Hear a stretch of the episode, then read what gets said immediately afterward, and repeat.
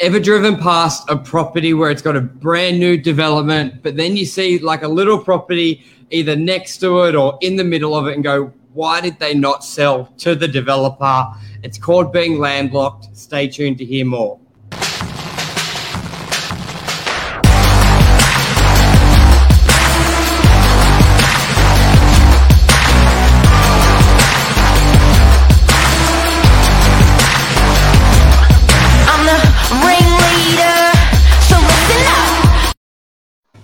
Good morning, everyone. Welcome to Morning Minutes, episode 367. Being landlocked, in love with your property, not selling to a developer. Is it good? Is it bad? What to think of when doing that? I'm sure we've all driven past a site and you see like the development around it and this little property in the middle and go, what happened there? Did the developer not ask them? Would they not sell? Mark, good morning. Hey, legend. It happens. Um, it happens all the time. Hey, Anmal, it happens all the time, and you also see it with government stuff where, um, you know, where the gov- compulsory acquisition, government can actually come and, and compulsory purchase your property at a price. Um, but with developments, you can't do it can, on a, in a compul- in a compulsory manner. So it's uh, we've all, I think we've all felt it though. You look, you drive past a property, see two massive towers beside a little house, and you go, "What happened there?" Yeah, exactly right. And I think just as we've we've put a lot of sites together and sold a lot, we've sort of got that sort of inside knowledge of the process of what goes on because I think a lot of people you ever to think two things. You're like, why didn't the developer ask it, ask them? And more often than not, they do. And council almost force them to ask. If you remember Dee Why, council forces them, yeah, to really, really, and not just ask, like go above and beyond and show evidence that they're doing it. We had a site in Dee Why which was an L shape, and then there was like the corner. The owner wouldn't sell and I know council in that dialogue was basically said to them, without saying we're not going to approve yours until you got it, they they were very, uh, well, I don't say forceful, but they really encouraged the developer to acquire that site. They did not want it developed in isolation because it just would have left an awkward piece. Um, and, and they, you know what? There's there's the million dollar question though when you drive past and you think you straight away think why, why? You look at it and you go, oh my god, like was the developer being a tight ass? Was the um, was the landowner being way way over on their expectation and, and cut their nose off, spite their face? You always ask your question when you go past. You shake your head and go, what happened? What's the story?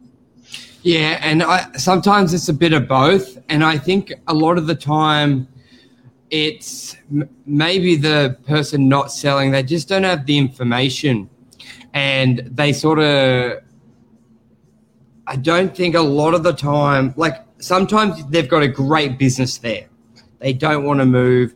They've been there thirty years, and they just love it, and they they don't look at anything else, and it, they may not owe any money on it, so they don't really care.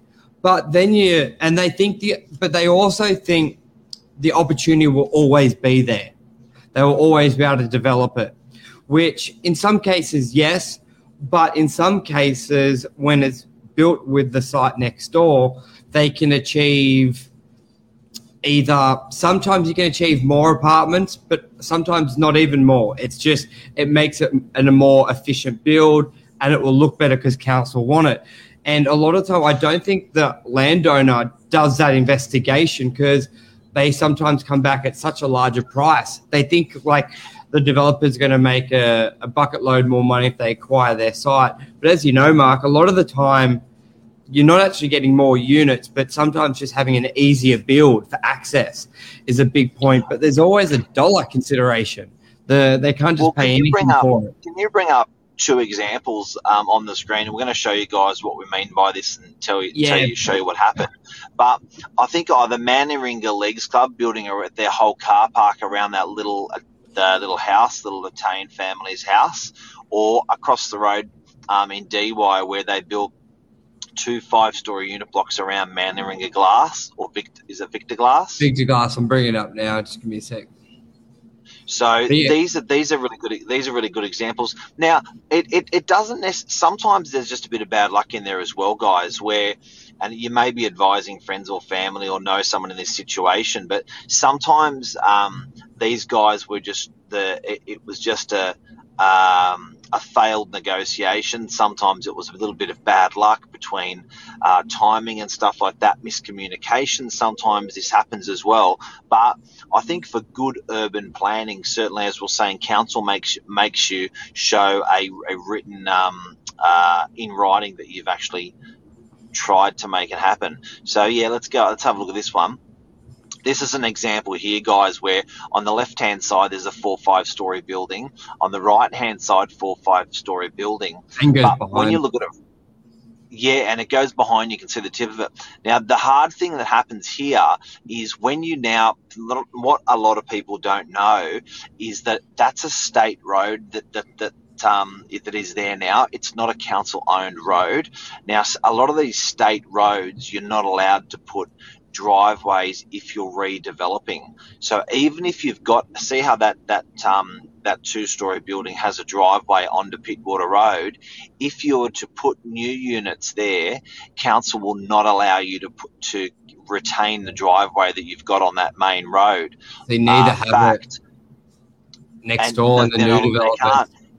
They, they hate so it. So this if you ever want to develop this, if you want to go from the top now, Michael, and just show where that what that looks like from the top, as a as a um, yeah. if you want to hit Earth Earth on that puppy, um, but when you go from the when you go from the top, you'll see that it's actually landlocked, um, and when you see that it's landlocked, mm. geez, you're pretty good on that, mate.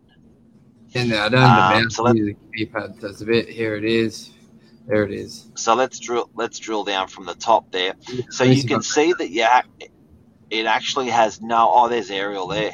Satellite. Um, you, oh, look at that. Oh, fancy. But see this building here. It's actually um, it's that's it. It's where that pink is. So you can't get a driveway or access off the rear street. You can't put a driveway back onto Pittwater Road because council. So even if you did get your four or five stories out of that, you can't actually put a driveway onto that onto that main road any longer. That's a classic example of landlocking. And on, on, all around all the way around it is there's five stories. Even another uh, one, D Meriton, this puppy here. Yeah that doesn't look it from this angle, but um, we'll show you on a, on the street angle that that's an eight story, nine story building above it, and then below it's a five story building, and now that's been landlocked.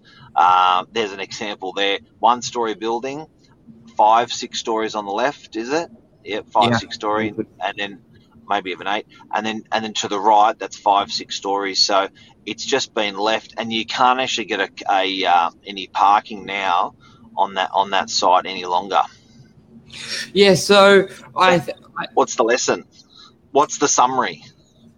Well, I think, that, like as we sort of said in the he- heading, people get very attached to maybe their business inside. But I think, in summary, you really need to look at if you don't sell for this op- opportunity, what can you do with it and the value? Because you may have a booming business making a hundred grand a year, say for example, and, and you're happy with that. But if you don't sell, your property's worth two million, and if you sell it, it may be worth four. But if it's all built around you, you, you can only ever get that two million dollars for you. And I think a lot of people really need to sort of look deep and be like, can we operate our business elsewhere? And if the answer is no, then maybe you don't sell. But if the answer is yes, then there's a potential opportunity to cash out. How often, Mark, when people are looking to buy property, they always go, I reckon 80% of the time, what's the development potential? So you know that's a everyone sort of thinks of it, but then not to sell with the developer and get landlocked. It's not really what what you want to do. Um, yeah, and maybe it's I was saying to you before, which probably sounds uh, a little bit weird, but maybe they don't understand the value of what the offer is. They've owned it for 30 years. They've they've been quite conservative and they get too caught up in the negotiations and they have a figure in their mind like they may really wait want 5 million not because of any reason it's just a figure they like and they're being offered four, and that they may not have had four million in the account before or five, and they let it go, and then it's worth two because it's not sort of real money. It's almost like gambling. When you're up and down, it just doesn't feel real or stocks because it's not tangible.